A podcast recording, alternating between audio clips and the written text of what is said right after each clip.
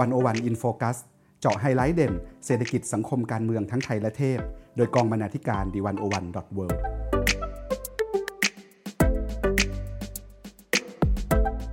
สวัสดีค่ะคุณผู้ฟัง ขอต้อนรับเข้าสู่รายการ 101 In Focus EP ที่ 52 ค่ะ คุณผู้ฟังคะ วงการครุศาสตร์ศึกษาศาสตร์ ต้องเปลี่ยนและปรับตัวให้ไว ไม่แพ้ศาสตร์อื่น ๆ ค่ะ ยิ่งในโลกปัจจุบันมีความท้าทายมากมาย แก่วงการครู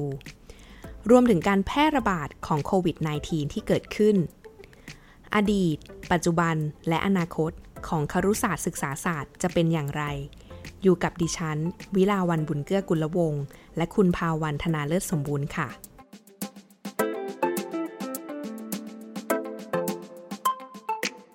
คุณผู้ฟังคะ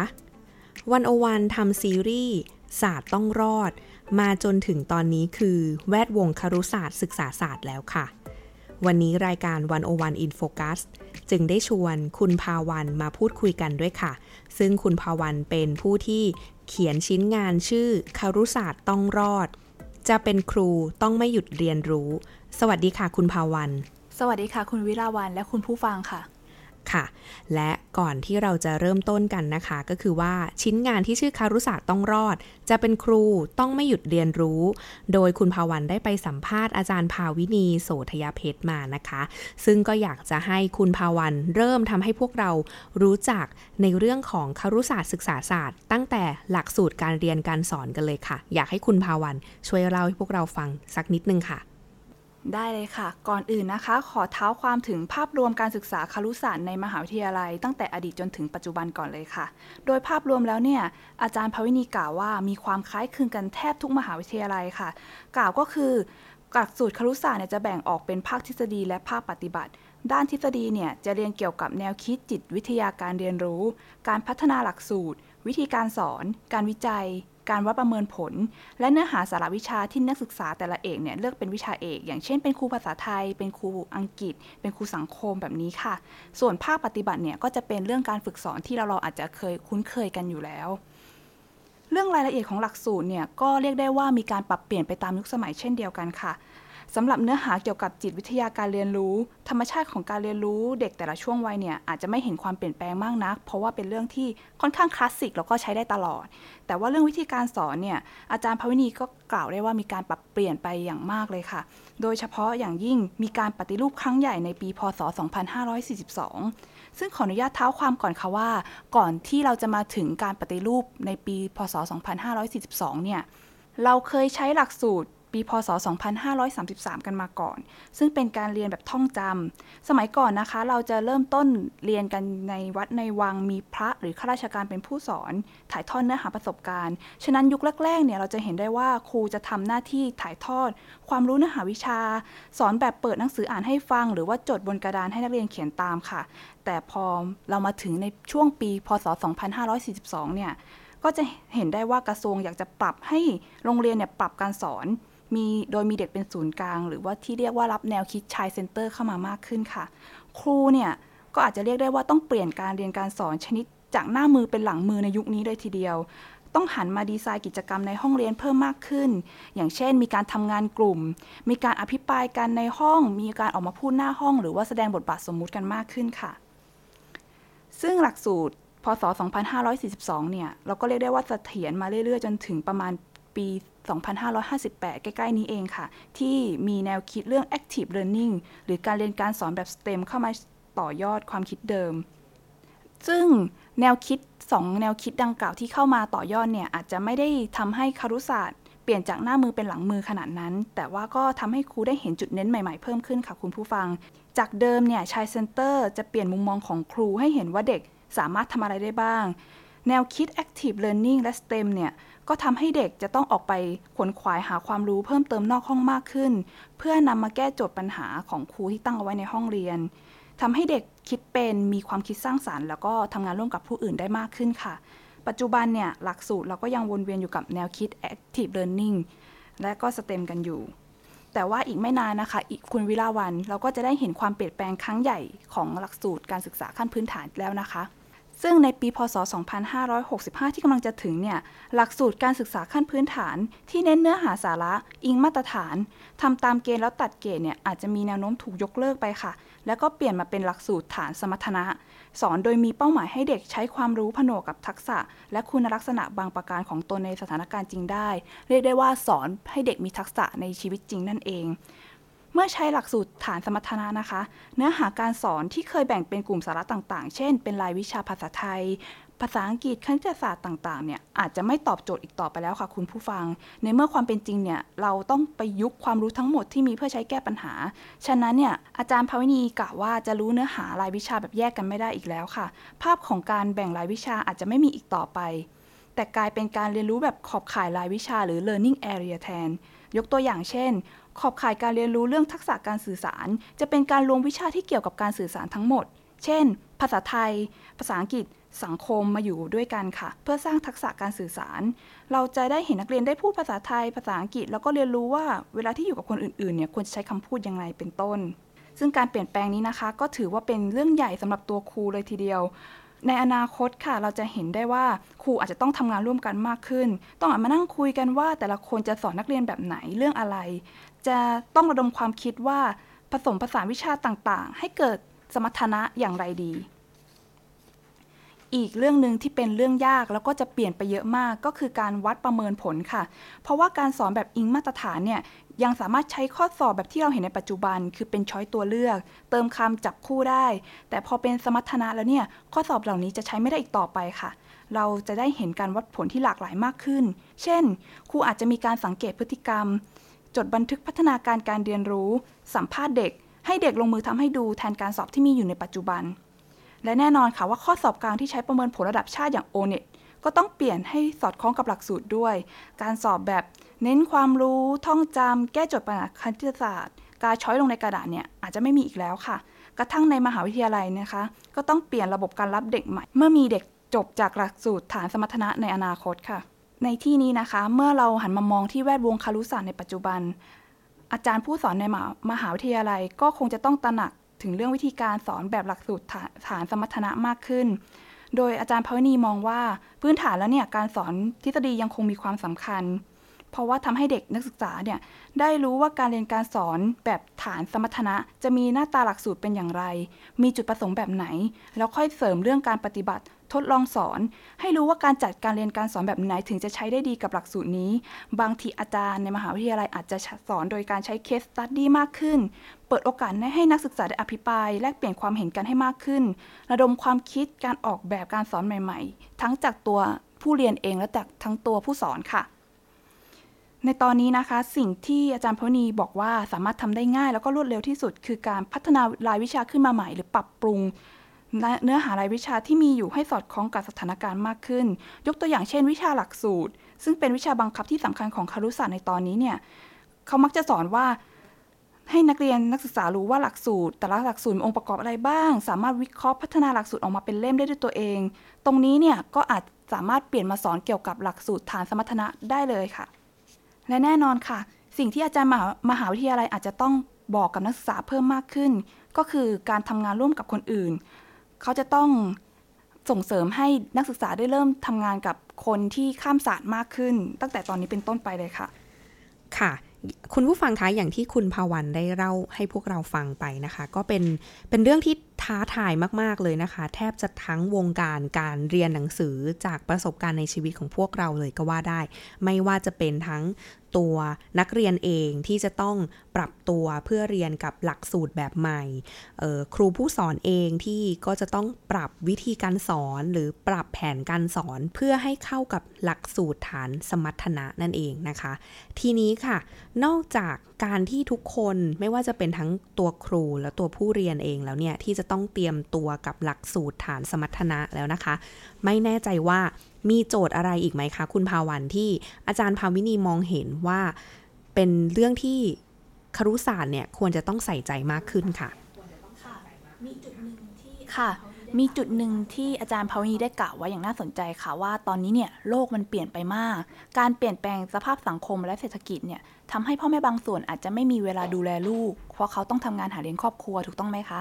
สื่อหรือเทคโนโลยีต่างๆเนี่ยจะเข้ามามีบทบาทในการเลี้ยงดูเด็กแทน ตอนนี้เราอาจจะเห็นได้ว่าเด็กได้ดูแท็บเล็ตเล่นมือถือตั้งแต่อายุยังน้อย ซึ่งการเล่นบ่อยๆเนี่ยก็มีผลต่อการเรียนรู้ เช่นทำให้เด็กจดจ่อกับสิ่งที่ครูสอนได้น้อยลง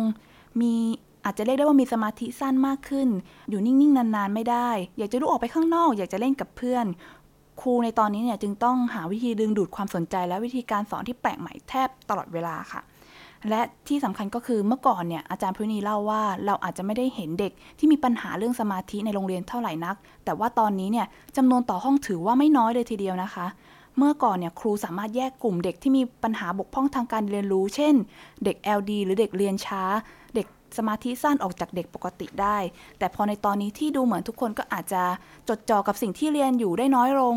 กันเกือบหมดทุกคนทำให้ครูเนี่ยอาจจะสับสนแล้วก็รับมือไม่ทัน ไม่รู้ว่าเป็นเด็กที่มีความบกพร่องเกี่ยวกับสมองจริง หรือว่าเขาอาจจะแค่สนอกสนใจอย่างอื่นมากกว่าในห้องเรียน ดังนั้นเนี่ยอาจารย์ภาวินีจึงเสนอว่าเนื้อหาเกี่ยวกับจิตวิทยาเด็กพิเศษ ที่ไม่เคยใช้เป็นหลักสูตรบังคับมาก่อนเนี่ย ตอนนี้คนอาจจะเข้ามาเสริมมากขึ้น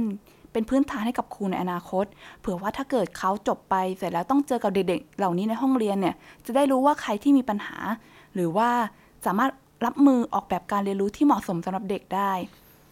นอกจากนี้ปัญหาเรื่องการดูแลสุขภาพจิตของนักเรียนก็เป็นเรื่องที่สำคัญค่ะ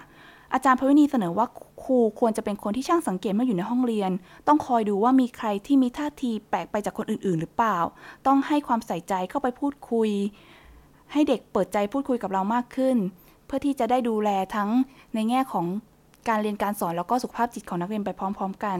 ซึ่งการเรียนการสอนในมหาวิทยาลัยก็ต้องพยายามสอนเรื่องนี้เพิ่มขึ้นด้วยค่ะ ต้องพยายามยกตัวอย่างเคสมาบอกเล่าให้นักศึกษาฟัง จำลองสถานการณ์รูปแบบต่างๆ เช่น เมื่อผู้ปกครองเข้ามายุ่งเกี่ยวกับการเรียนของบุตรหลานมากเกินไปทำให้นักเรียนเนี่ยเกิดความเครียด ครูควรจะเข้าไปช่วยเหลืออย่างไรและสุดท้ายสิ่งที่ควรเติมในหลักสูตรครุศาสตร์มากขึ้นในตอนนี้ คือการยอมรับความแตกต่างระหว่างบุคคลค่ะ อาจารย์ยกตัวอย่างเช่น เรื่องเพศ ตอนนี้เนี่ยก็อาจจะเรียกได้ว่ามีความหลากหลายมากเลยถูกต้องไหมคะ ถ้าเกิดครูไม่ยอมรับแล้วก็ตำหนิเด็กที่อาจจะเป็นเพศทางเลือก การศึกษาเนี่ยก็คงจะไม่สามารถก้าวหน้าไปได้ไกล ครูเนี่ยควรจะมองเห็นคุณค่าว่าเด็กแต่ละคนมีความโดดเด่นไม่เหมือนกัน ซึ่งการเรียนการสอนตรงนี้อาจจะไม่ต้องแทรกเข้าไปเป็นวิชาใหม่ ๆ ในครุศาสตร์ก็ได้ แต่ว่าสามารถสอดแทรกเข้าไปในเนื้อหาแต่ละรายวิชาที่มีอยู่ในปัจจุบันได้ค่ะ ค่ะ ก็อันนี้ก็เป็นเรื่องที่เราจะต้องปรับตัวกันต่อไปเนาะทีนี้ค่ะ ในสถานการณ์ล่าสุดที่เกิดขึ้นในโลกของเราก็คงจะไม่พูดถึงไม่ได้นะคะ นั่นก็คือโควิด -19 นั่นเอง การแพร่ระบาดของโควิด -19 ย่อมส่งผลต่อระบบการศึกษาทั่วทั้งโลกอยู่แล้วนะคะ คุณผู้ฟังทีนี้ค่ะ เราก็อยากจะ ทราบจากมุมมองของอาจารย์ภาวินีบ้างว่าสำหรับแวดวงครู หรือแวดวงครุศาสตร์แล้วเนี่ย อาจารย์มองเห็นผลกระทบอะไรบ้างที่เป็นโจทย์สำคัญ ที่ทำให้เราต้องเริ่มปรับตัว เพราะจากเหตุการณ์นี้บ้างคะคุณภาวันค่ะ สิ่งที่เห็นได้ชัดในตอนนี้ก็คือทักษะการใช้เทคโนโลยีของครูเนี่ยยังคงมีปัญหาอยู่บ้าง ซึ่งถ้าเรามองในประเทศไทยเนี่ยมีครูหลายแสนคนตอนนี้มีหลากหลาย generation มาก ๆ ค่ะ ไม่ใช่แค่กลุ่ม Gen X Gen Y ที่มีอายุ 50-60 อาจจะมีครูที่อายุมากไปกว่านั้นอีก ซึ่งกลุ่มครูอายุมากเนี่ยอาจจะไม่ค่อยได้สัมผัสเทคโนโลยี เพราะว่าในยุคของเขาเนี่ยเทคโนโลยียังไม่บูมเท่าไหร่ แต่พอมีการระบาดเกิดขึ้น เราก็เรียกร้องให้มีการสอนออนไลน์กันมากขึ้น สอนผ่านแอปพลิเคชันต่างๆทำให้ครูกลุ่มหนึ่งเนี่ยอาจจะยังเรียนรู้ไม่ทันหรือเรียนรู้ได้อย่างจำกัดค่ะเมื่อเกิดปัญหาในการสอนแบบนี้ คนที่ต้องปรับตัวหนักก็อาจจะต้องเป็นครูที่อายุเยอะเหล่านี้เนี่ยแหละค่ะ โดยอาจารย์พวินีได้เสนอว่าครูเหล่านี้เนี่ยจะต้องเปิดใจรับความรู้ใหม่ ๆ มากขึ้น ต้องหัดเรียนรู้จากครูรุ่นน้อง ไม่ยึดติดกับการสอนแบบเดิมๆ ต้องฝึกใช้เทคโนโลยีแบบต่างๆ ให้เคยชินจนเกิดเป็นทักษะ แต่ยังไงก็ตามนะคะ อาจารย์พวินีได้เสนอไว้ว่า ตรงจุดนี้เนี่ยรัฐก็อาจจะต้องเข้ามามีส่วนช่วยเพิ่มเติมด้วย เพราะว่าการที่จะสอนให้ครู หรือแม้กระทั่งสอนทำให้การเรียนการสอนออนไลน์เกิดขึ้นได้เนี่ย ก็นั่นเท่ากับว่าทรัพยากรในโรงเรียนจะต้องเอื้ออำนวยอยู่ประมาณหนึ่งเลยทีเดียว ส่วนด้านการเรียนการสอนในมหาวิทยาลัยในเรื่องนี้นะคะ อาจารย์พวินีกล่าวว่าปกติคณะครุศาสตร์ศึกษาศาสตร์เนี่ยจะมีภาคเทคโนโลยีที่รับผิดชอบ การสอนเรื่องทักษะเทคโนโลยีพื้นฐานให้กับนักศึกษาอยู่แล้ว แต่ว่าการระบาดรอบนี้เนี่ยก็ทำให้เห็นเทรนด์ว่าอนาคตเนี่ยจะมีการสอนออนไลน์ การสอนทางไกลเพิ่มมากขึ้น เราก็อาจจะต้องมีรายวิชาใหม่ ๆ ออกมาค่ะ เช่น ต้องสอนวิธีการทำคลิปตัดต่อคลิปได้ด้วยตัวเอง แล้วก็อาจจะมีวิชาให้ฝึกสอนผ่านระบบออนไลน์เพิ่มมากขึ้น อย่างไรก็ตามนะคะ คุณวิลาวันโควิด -19 เนี่ยก็ทำให้บางวิชาต้องเจอปัญหาในการสอนมากขึ้นเช่นเดียวกันค่ะ ยกตัวอย่างเช่น การสอนออกเสียงวิชาภาษาอังกฤษ เด็กเนี่ยต้องฟังครูพูด ต้องเห็นรูปปากเพื่อออกเสียงให้อย่างถูกต้อง แต่เมื่อครูต้องใส่แมสหรือว่าใส่เฟซชิลอาจจะทำให้เด็กเห็นไม่ชัดหรือว่าฟังไม่ถนัด ซึ่งนี่เองก็เป็นโจทย์ที่ยังแก้ได้ยากอยู่ในตอนนี้ค่ะ ค่ะก็ต้องยอมรับนะคะว่าโควิด -19 เองเนี่ยก็ทำให้ หลาย ๆ อย่างต้องมาอยู่ในแพลตฟอร์มออนไลน์มากขึ้นนะคะ คุณผู้ฟัง ซึ่งออพอเป็นอย่างนี้แล้วเนี่ยค่ะ บางโรงเรียนหรือแม้กระทั่งมหาวิทยาลัยมหาวิทยาลัยเองนะคะ ก็ต้องมีการวางแผน เพื่อที่จะใช้เป็นตัวเลือกใหม่สำหรับการเรียนการสอนนะคะ นั่นคือการใช้ช่องทางออนไลน์นะคะ ทีนี้ค่ะ อาจารย์ภาวินีคิดว่ามันมีข้อควรตระหนักอะไรบ้างไหมคะ ในการที่จะนำวิธีการสอนออนไลน์มาใช้ และ ในเมื่อถ้าเราต้องเรียนและสอนออนไลน์ เราจะทำยังไงให้มันมีประสิทธิภาพได้บ้างคะคุณภาวันค่ะ ถ้าเกิดเรามองการสอนออนไลน์ในตอนนี้เนี่ย อาจจะแบ่งได้คร่าวๆเป็น 2 แบบ ก็คือแบบที่โต้ตอบกันได้อย่าง real-time เช่น สอนผ่านโปรแกรม Zoom กับอีกแบบหนึ่งที่เป็นแบบคลิปวิดีโอ เป็นการอัดการเรียนการสอนของครู ลงไปในแพลตฟอร์ม ไม่มีปฏิสัมพันธ์กับนักเรียน ซึ่งการสอนออนไลน์แบบ real-time เนี่ย ก็อาจจะมีความ มีวิธีการถ่ายทอดความรู้ที่ไม่ได้แตกต่างจากในห้องเรียนมาก เพราะว่าครูเนี่ยทำหน้าที่สอน concept แล้วก็ตอบคำถามของนักเรียนได้ สิ่งที่จะต่างไปในแพลตฟอร์มนี้ก็คือการทำกิจกรรม อย่างเช่น การจัดกลุ่ม อภิปรายกันในห้องเรียนเนี่ยอาจจะทำได้ยากขึ้นมากเลยค่ะ แล้วก็บางรายวิชาอาจจะมีข้อจำกัด อย่างเช่น วิชาพละ เพราะว่าเราคงอาจจะไม่สามารถนำให้นักเรียนเล่นกีฬาแล้วก็ออกกำลังกายไปพร้อม ๆ กันในการเรียนการสอนแบบนี้ถูกต้องไหมคะ ทีนี้เนี่ยการสอนออนไลน์จึงทำได้ดีส่วนในส่วนที่แค่เป็นการสอนแบบเลคเชอร์ค่ะ ตรงนี้เนี่ยยิ่งเห็นได้ชัดจากการสอนออนไลน์แบบคลิปวิดีโอที่มีแต่เลคเชอร์อย่างเดียว ซึ่งอาจารย์ภาวินีก็ยอมรับเหมือนกันค่ะว่าการสอนแบบเลคเชอร์อย่างเดียวเนี่ยมันก็ทำให้ดูแห้งแล้งประมาณนึงเลยทีเดียว อีกอย่างหนึ่งค่ะ การสอนออนไลน์เนี่ยยังมีข้อจำกัดว่าผู้เรียนเนี่ยจำเป็นต้องรู้จักกำกับตัวเอง มีวินัยในการเรียนด้วย ซึ่งในส่วนของเด็กเล็ก หรือเด็กประถมเนี่ย ก็อาจจะไม่มีสมาธิกำกับตัวเองได้มากขนาดนั้น บางทีเนี่ยสอนออนไลน์ให้ดูคลิปผ่านไปสัก 50 นาทีเขาก็ไม่จดจ่อกันแล้ว นี่ก็เป็นอุปสรรคอย่างหนึ่งที่จะนำการเรียนการสอนออนไลน์มาใช้ค่ะ อย่างไรก็ตามถ้าเกิดเราอยากจะทำให้การสอนออนไลน์ มีความสนุก ไม่แห้งแล้ง แล้วก็มีประสิทธิภาพมากขึ้น อาจารย์พวินีได้เสนอเอาไว้ค่ะว่า เราอาจจะต้องสร้างการเรียนรู้ด้วยแนวคิด เกมฟิเคชันหรือว่าเรานำหลักการของเกมมาใช้ในการสอน สร้างบทเรียนให้มีความท้าทายอย่างเช่น พอเรียนจบไปเราก็จะมีการสะสมแต้มสะสมคะแนน เหมือนเราเล่นเกมไปในแต่ละด่านนะคะ มีการแข่งขันกันระหว่างผู้เรียนก็อาจจะทำให้เด็กไม่เบื่อแล้วก็มีแรงจูงใจในการเรียนมากขึ้น แล้วก็ในส่วนของเรื่องประสิทธิภาพเนี่ยอาจารย์มองว่าจะต้องทำให้เป็นการเรียนแบบยืดหยุ่นค่ะ ซึ่งอาจารย์ภาวินีเนี่ยมองว่าความยืดหยุ่น ควรจะมีในสีมิติ คือ 1. ด้านเวลา คือต้องทำให้นักเรียนเนี่ยสามารถเรียนตอนไหนก็ได้ ไม่ต้องบังคับว่าจะต้องเรียนเวลาเดิมอยู่ในห้อง และระยะเวลาในการเรียนแต่ละครั้งเนี่ยไม่จำเป็นต้องนาน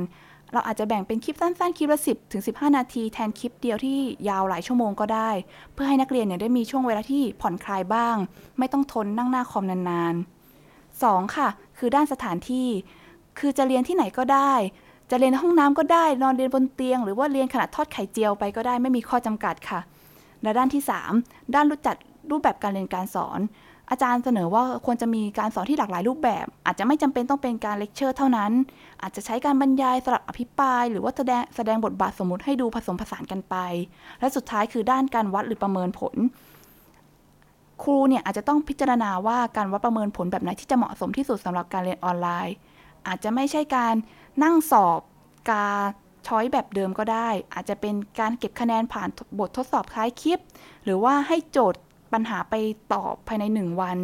หรือว่าอาจจะเป็นการทำงานส่ง present ผ่านซูมเป็นต้น อาจจะต้องมีการวัดประเมินผลที่หลากหลายมากกว่าการสอบค่ะ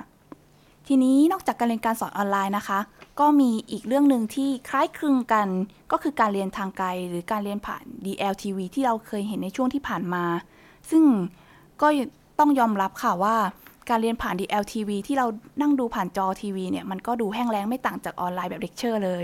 อาจารย์ภาวินีก็เลยกล่าวว่า การเรียนทางไกลแบบนี้เนี่ยเราอาจจะต้องเล่นใหญ่หน่อย เปลี่ยนการสอนธรรมดาให้กลายเป็นละคร เช่น ถ้าเกิดครูจะสอนเรื่องพระอภัยมณี ครูก็อาจจะแต่งตัวมาเลย มีพร็อพต่างๆ มาแสดงละครให้ดูน่าสนใจ หรือว่าเปลี่ยน รูปแบบการพูดจากการสอนธรรมดาให้กลายเป็นแบบทอล์กโชว์ทำให้สนุกขำขันโดยที่แทรกเนื้อหาที่เรียน ไม่ก็นำคลิปอื่นๆ มาตัดต่อเพิ่มความน่าสนใจไม่ใช่แค่คลิปการสอนของครูในห้องเรียนเท่านั้นค่ะ และที่สำคัญนะคะ นอกจากความสนุกแล้ว สิ่งสำคัญของการสอนผ่าน DLTV คือความถูกต้องค่ะ หมายความว่าครูจะต้องเข้าใจเนื้อหา มีวิธีการถ่ายทอดความรู้ที่ถูกต้อง กระทั่งสื่อประสื่อประกอบการสอนอย่างเช่น PowerPoint เนี่ย ก็ควรจะถูกต้องไม่มีคำผิดเช่นเดียวกัน เพราะว่าการศึกษาทางไกลเนี่ยมันเป็นการอัดคลิปทำให้ครูเนี่ยไม่สามารถเข้าหาเด็กแต่ละคนที่กำลังนั่งเรียนอยู่ได้ ครูอาจจะไม่รู้ว่าใครเข้าใจหรือไม่เข้าใจ มันก็ฟังดูเหมือนเป็นการสอนแบบอุดมคติหน่อยๆ ว่าครูจะเด็กนักเรียนเนี่ยจะไม่ลุกไปไหนไม่ซนไม่เล่น จะตั้งใจเรียนแล้วก็เข้าใจสิ่งที่ครูพูดทุกคำทั้งๆที่ความเป็นจริงอาจจะไม่ได้เป็นอย่างนั้น ซึ่งในเมื่อครูไม่สามารถ เข้าถึงเด็กที่อยู่หลังจอได้ สิ่งที่ทำได้ดีที่สุดในบริบทแบบนี้เนี่ยก็คือต้องไม่สอนผิด ต้องไม่ให้นักเรียนจำเนื้อหาไปแบบผิดๆโดยที่ครูไม่มีโอกาสได้แก้ไขภายหลังค่ะ คุณผู้ฟังคะจากที่ฟังคุณพาวันเล่าให้พวกเราฟังมา ก็เป็นสิ่งที่ท้าทายมาก ๆ เลยนะคะ ทั้งตัวคุณครูเองและตัวระบบการศึกษาในภาพรวมด้วยนะคะ ทีนี้ค่ะ จะว่าไปก็ไม่อยากที่จะต้องโยนความรับผิดชอบทั้งหมด และการเปลี่ยนแปลงทั้งหมดไปที่ตัวบุคคล หรือตัวคุณครูเพียงอย่างเดียวนะคะ อย่างที่อาจารย์ภาวินีก็เคยพูดไว้ตอนต้นนั่นก็คือเรื่องว่ารัฐอาจจะต้องเข้ามาช่วยเหลือในเรื่องของงบประมาณหรือ การจัดการอะไรบางอย่าง ให้แก่ตัวครูแล้วก็ตัวโรงเรียนด้วย ทีนี้ค่ะคุณผู้ฟังอย่างที่ได้ทราบกันดีนะคะว่าโควิด -19 เนี่ยได้ทำให้การเรียนการสอนมันเปลี่ยนแปลงไปนะคะแต่ทั้งนี้ทั้งนั้นถ้าไม่มีโควิด -19 ค่ะ โลกของเราก็พัฒนาและเทคโนโลยีก็ก้าวไกลกันไปมากขึ้น ทีนี้ค่ะ ทุกวันนี้เด็กๆ นักเรียนนักศึกษาสามารถ ช่วยเหลือตัวเอง หาความรู้ทุกอย่างความหลากหลายทางด้านความรู้ที่เขาต้องการเนี่ยเขาสามารถเข้าถึงได้ด้วยตัวเอง ทั้งหมดผ่านอินเทอร์เน็ตใช่ไหมคะคุณภาวัน ทีนี้ก็เลยอยากจะทราบว่าตัวบทบาทของคุณครูในสถานการณ์แบบนี้เนี่ยมันคืออะไรยังไงบ้างคะสำหรับการเรียนรู้ ค่ะในยุคที่ตอนนี้นักเรียนเนี่ยเข้าถึงข้อมูลผ่านอินเทอร์เน็ตได้ด้วยตัวเองเนี่ยอาจารย์ภาวินีกล่าวว่า หน้าที่สำคัญของครูคือการเป็นผู้ชี้แนะ และช่วยคัดกรองข้อมูลให้กับเด็กๆเหล่านั้นค่ะ เพราะว่าบางครั้งเนี่ยข้อมูลความรู้ที่เด็กไปค้นหาจากอินเทอร์เน็ตเนี่ยอาจจะไม่ได้ถูกต้องเสมอไปก็ได้ ครูจะต้องมีส่วนช่วยในการแนะนำบอกให้เขารู้ว่าข้อควรระวังของการดึงข้อมูลในอินเทอร์เน็ตเนี่ยมันคืออะไร แล้วก็มีแหล่งเรียนรู้ที่ไหนที่น่าเชื่อถือมีข้อมูลถูกต้องสามารถนำมาใช้ได้ เรียกได้ว่าเป็นการเติมทักษะดิจิทัลลิเทเรซีให้กับนักเรียนนั่นเองค่ะ และในยุคใหม่นะคะ คุณวิลาวันนอกจากบทบาทของการเป็นผู้คัดกรองความรู้เนี่ยอาจารย์ภาวินียังได้เสริมว่า ครูยังสามารถมีบทบาทเป็นผู้สนับสนุน ศักยภาพและตัวตนของเด็กในห้องเรียน ผ่านกิจกรรมการเรียนการสอนได้ โดยครูจะต้องสังเกตเด็กในชั้นเรียนของตัวเอง รู้ว่าแต่ละคนเนี่ยถนัดการเรียนรู้แบบไหนมีจุดเด่นเรื่องอะไร ถ้าเด็กคนหนึ่งมีความสามารถในการพูด สามารถเรียนรู้ได้ดีเมื่อได้พูดออกมา ครูเองก็ควรจะจัดการสอนที่ส่งเสริมให้เด็กได้แสดงความคิดเห็น เพื่อช่วยพัฒนาศักยภาพทำให้เขาได้โดดเด่นมากขึ้นในห้องเรียนค่ะ และนอกจากนี้อาจารย์พวินียังเชื่อว่าตอนนี้ครูยังมีบทบาทต่อความคิดของเด็กอยู่ เพราะว่าเด็กเนี่ยใช้เวลากับครูอยู่ในโรงเรียน อาจจะมากกว่าพ่อแม่ที่บ้านซะอีก ฉะนั้นเนี่ยเด็กเล็กโดยเฉพาะเด็กประถมอะจะเชื่อฟังครูเป็นพิเศษ เวลาครูสอน หรือว่าพูดอะไรอะเขาจะมีแนวโน้มที่เชื่อและจำฝังใจค่ะ ในจุดนี้เองที่อาจารย์พวินีได้ฝากเอาไว้ว่า ครูในฐานะที่มีบทบาททางความคิดต่อเด็กนักเรียน ครูจะต้องระวังเรื่องการพูดปมด้อยของเด็ก โดยเฉพาะเด็กเล็กอย่างเด็กประถม เพราะว่าครูบางคนเนี่ยถ้าเกิดโกรธเกินไป ไม่สามารถควบคุมอารมณ์ได้ก็อาจจะเผลอใช้คำพูดรุนแรง ดึงสิ่งที่เป็นปมด้อยของเขามาตำหนิติเตียน โดยที่อาจจะลืมไปว่า คำพูดของครูแค่คำเดียวเนี่ยอาจจะทำให้นักเรียนฝังใจไปตลอดชีวิตก็ได้ หรือว่ากระทั่งการนำเรื่องของเด็กคนนึงมาประกาศกับคนอื่น โดยที่เจ้าตัวไม่ยินยอม อย่างเช่นในห้องมีเด็กพิเศษ ครูก็บอกกับเพื่อนว่าเด็กคนนี้เป็นเด็กพิเศษนะ เพราะอาจจะมีจิตนาดีว่าอยากจะให้เพื่อนช่วยกันดูแล แต่นั่นอาจจะทำให้เขารู้สึกแย่ รู้สึกแปลกแยกจากเพื่อน นี่เป็นสิ่งที่ครูต้องระวังอย่างมากเลยค่ะ และกระทั่งในวันที่ตอนนี้เนี่ยมีความคิดแตกต่างหลากหลายในสังคมมากๆ อาจารย์พวินีกล่าวว่าครูควรจะตั้งตนเป็นกลาง มองทุกๆ เรื่องทั้งด้านดีและด้านเสีย สอนให้เด็กมองอย่างรอบด้าน และต้องปฏิบัติกับเด็กทุกคนอย่างเท่าเทียมกัน ไม่ควรจะเห็นดีเห็นงามกับคนบางกลุ่มมากเกินไป หรือกระทบกระทั่งกับอีกกลุ่ม จนถูกตั้งคำถามเรื่องการเลือกปฏิบัติค่ะค่ะ คุณภาวันคะแล้วนอกจากนี้แล้วในวงการการศึกษาเนอะเราก็จะได้ยินกันเสมอๆเลยเกี่ยวกับการศึกษาในระบบของประเทศฟินแลนด์ ทีนี้ก็เลยอยากจะ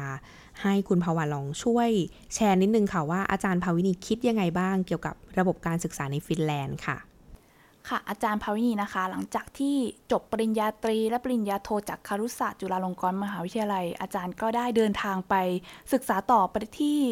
มหาวิทยาลัยเฮลซิงกิประเทศฟินแลนด์ เพื่อเรียนรู้หลักสูตรปริญญาเอกจากที่นั่น ซึ่งอาจารย์เนี่ยก็คิดว่า ระบบการศึกษาของฟินแลนด์เนี่ยมีความน่าสนใจมาอยู่ไม่น้อยเลยค่ะ ซึ่งอาจารย์เนี่ยให้คำนิยามว่ามันค่อนข้างจะมินิมอลหรือก็คือฟินแลนด์เนี่ยจะคิดแกนหลักของระบบการศึกษาอย่างกว้างๆอย่างครอบคลุม แล้วใช้ในระยะยาวค่ะ ไม่ว่าจะมีแนวคิดการศึกษาแบบใหม่ ๆ อะไรก็สามารถเข้ามาเป็นส่วนหนึ่งของแกนได้ สามารถต่อยอดจากสิ่งที่มีอยู่ได้ ยกตัวอย่างเช่น แกนหนึ่งของการศึกษาในฟินแลนด์ที่เราจะได้ยินอยู่ประจำก็คือความเท่าเทียมเสมอภาคทุกโรงเรียนของฟินแลนด์จะต้องมีมาตรฐานเหมือนกัน เด็กทุกคนจะต้องได้เรียนหนังสือ ไม่มีใครถูกทิ้งไว้ด้านหลัง ฉะนั้นไม่ว่าจะมีการศึกษาใหม่ๆ อะไรเข้ามาเนี่ยการศึกษาก็ต้องตอบโจทย์เรื่องความเท่าเทียมอยู่เสมอ และอีกเรื่องหนึ่งที่น่าชื่นชมไม่แพ้กันค่ะ คือความร่วมมือกับทุกภาคส่วน ในการพัฒนาการศึกษาไปพร้อม ๆ กัน โดยที่ฟินแลนด์เนี่ย สามารถมองเห็นปัญหาที่ต้องแก้ และก็ผลลัพธ์ของประชากรที่เขาต้องการได้อย่างชัดเจน เขาจะกำหนดธีมขึ้นมาธีมหนึ่งค่ะ อย่างเช่น การพัฒนาอย่างยั่งยืนธีมนี้เนี่ยก็จะถูกใช้ในทุกภาคส่วนของประเทศเลย ทั้งภาครัฐและเอกชน กระทรวงมหาวิทยาลัยไปจนถึงโรงเรียน ซึ่งแต่ละฝ่ายเนี่ยก็มีอิสระในการตีความธีมว่าจะนำไปประยุกต์ใช้ยังไง สามารถหาวิธีการของตัวเองได้ทำให้นอกจากจะพัฒนาไปได้อย่างรวดเร็วแล้ว ก็ยังพัฒนาอย่างสอดคล้องกันด้วยค่ะ ในที่นี้นะคะมันก็เป็นผลมาจากการที่ว่าระบบการบริหารของฟินแลนด์เนี่ยเป็นแบบการกระจายอำนาจค่ะ เขามอบอิสระในการคิดให้กับทุกฝ่ายแม้กระทั่งส่วนเล็กๆ อย่างเช่นครูในห้องเรียน อาจารย์เล่าให้ฟังว่าครูของฟินแลนด์เนี่ยมีอิสระในการออกแบบการเรียนการสอนของตัวเองอย่างไรก็ได้ ไม่มีผู้มีอำนาจหรือว่าผอโรงเรียนมาจับตามองว่าครูควรจะทำยังไง หรือว่าควรจะทำในรูปแบบเดียวกันเหมือนกับคนอื่น ๆ หรือเปล่า เขาเชื่อมั่นในตัวครูแล้วก็เชื่อใจซึ่งกันและกันค่ะ ข้อสังเกตก็คือระบบ การบริหารของฟินแลนด์ก็อาจจะแตกต่างจากระบบการบริหารของบ้านเราที่เป็นแบบ top-down ซึ่งการศึกษาของเราเนี่ยก็อาจจะอยู่ภายใต้อำนาจอะไรบางอย่าง อาจจะไม่มีความไว้ใจมากนัก ในทัศนะของอาจารย์ภาวินีทำให้การที่ครู